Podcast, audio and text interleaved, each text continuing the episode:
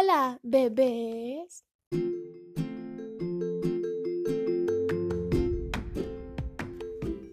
Bienvenidos de vuelta a mi pequeño apartado llamado Un Minuto Cultural. Principalmente muchas gracias a todos los que escucharon mis últimos tres podcasts. No, tres no, cuatro podcasts. Y comenzando con nuestro quinto y último podcast. ¡Uh! Sí, así es. Este es mi último podcast. Que no se pierda la alegría de que hoy es jueves de cultura.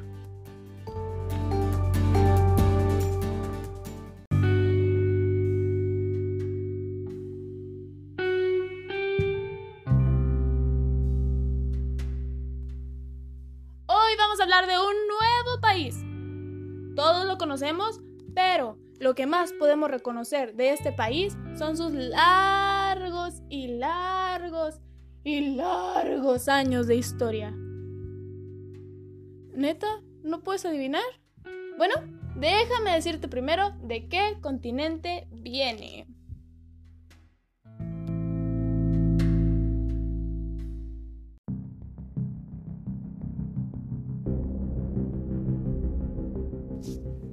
Como ya me considero una experta en Wikipedia y tengo maestría, doctorado, hasta doy clases, les puedo decir que África es uno de los continentes con mayor extensión territorial.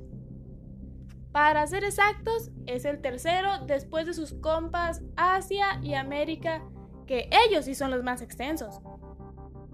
Posee el 22% del total de la masa terrestre y Aún veo que no han adivinado el país, ¿eh? Les diré que si dicen pirámides, camellos y gatos, obviamente van a pensar que es Egipto. Así que sí, hoy vamos a hablar de Egipto.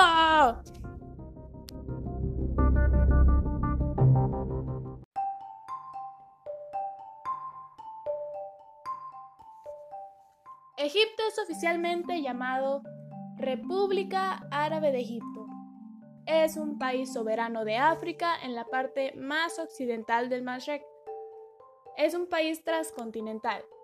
Está ubicado mayoritariamente en el extremo noroeste de África, mientras que en Asia se encuentra en la península del Sinaí. Pero no hablaremos del actual, sino del antiguo Egipto. ¿Quiénes fueron ellos? El antiguo Egipto fue una civilización que se originó a lo largo del cauce medio y bajo del río Nilo y que alcanza tres épocas de esplendor faraónico en los periodos denominados Imperio Antiguo, Imperio Medio e Imperio Nuevo. Así que siempre hemos hablado de tragedias y hoy nos pondremos deprimentes de nuevo y veremos la trágica historia de los dioses del antiguo Egipto, Isis y Osiris. ¡Let's go!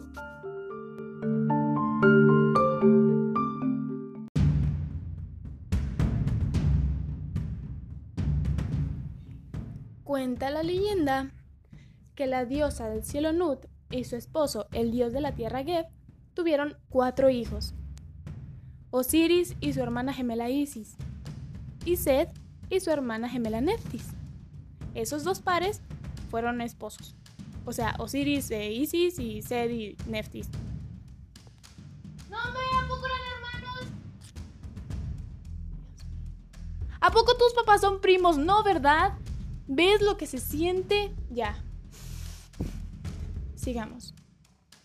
Osiris legó la astronomía, la escritura, la agricultura, la arquitectura, los calendarios rituales, mientras que su esposa Isis legó la pintura, la música, la danza, el arte de preparar los alimentos y de tejer.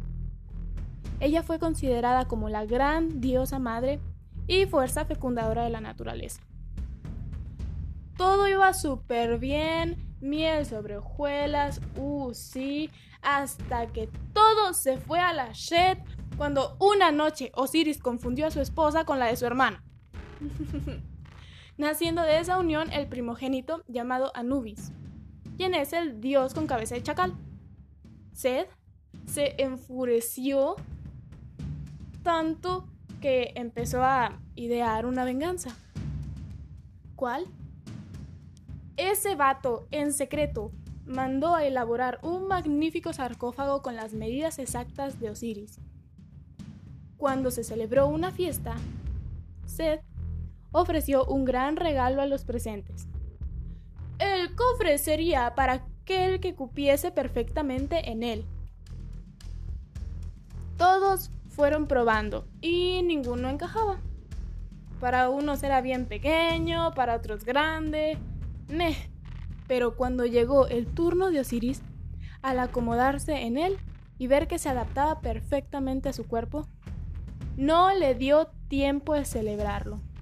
En ese mismo instante llegaron 72 esbirros de sed, cerraron el cofre, el cofre, el cofre, lo sellaron y lo echaron al Nilo.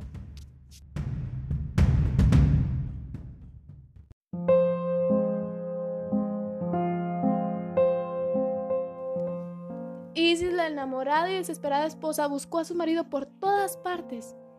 Y en su peregrinar llegó hasta Biblos al tener noticias de la fabulosa columna y sus mágicas propiedades para buscar a su esposo y encontrarlo o revivirlo. Escondiendo su identidad, logró convertirse en niñera del príncipe recién nacido. ¿Sí? Estaba embarazada. Un día que Seth estaba cazando persiguiendo un jabalí, hmm, con la fortuna que a veces tienen los malvados, se encontró con el cadáver de su hermano. Se llenó de una furia y estaba tan enojado que lo cortó en 14 partes, uno por cada noche de luna menguante. Y después los lanzó al... no sé dónde, por diferentes direcciones. Isis comenzó a buscar una vez más a su esposo, pero ahora contaba con la ayuda de su hermana Neftis. Nefti, recuerden, es la esposa de Seth. Ella se había apiadado de ella y de su sobrino el joven Anubis. El olfato del chacal de Anubis ayudó a encontrar los trozos. Los encontraron todos excepto el... Ya saben. El... El órgano sexual masculino, pues, que se lo habían comido los peces.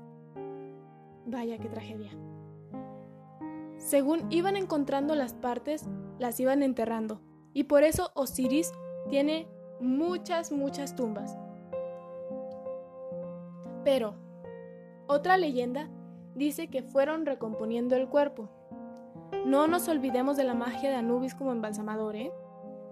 El segundo hijo, Horus, ya había crecido, y como muy bien dice Joseph Campbell, los dioses crecen con mucha rapidez.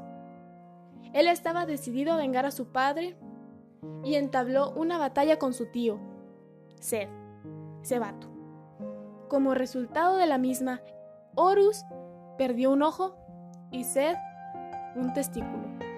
Vaya, todos están perdiendo partes. El ojo de Horus estaba dotado de cualidades mágicas. En la actualidad, lo utilizan como amuleto creyente de diferentes religiones en todo el mundo. Cuando Horus presentó el ojo izquierdo, sacrificado a la momia de Osiris como ofrenda, este volvió a la vida, a la vida eterna. En el inframundo, Osiris reina como rey y es el señor de los muertos renacidos.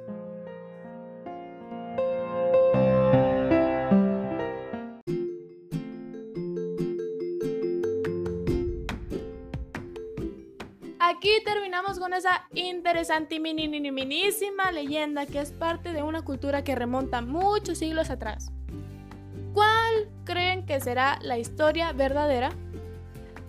Mm, hay una película basada en la segunda opción llamada Dioses de Egipto. Por si la quieren ver, está muy, muy buena. Y si te gusta todo eso, pues te va a gustar. Ya llegó la hora de decir hasta luego. Pero recuerden que tenemos que echarnos la chida, la más grandiosa, la poderosa. Uh, sí, música.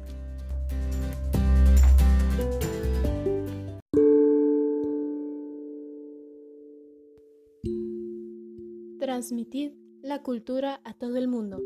sin distinción de razas ni de categorías. Esta frase la dijo el filósofo Confucio.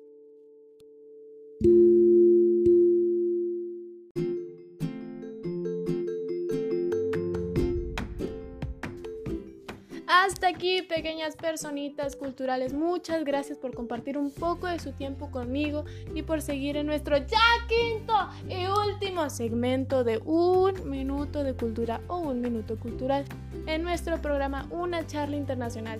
Si te gustó, compártelo. Si no, pues compártelo aún así. Jijiji. Síganos en Face e Instagram. Aparecemos como Una charla internacional. Los TQM. ¡Adiós! oh,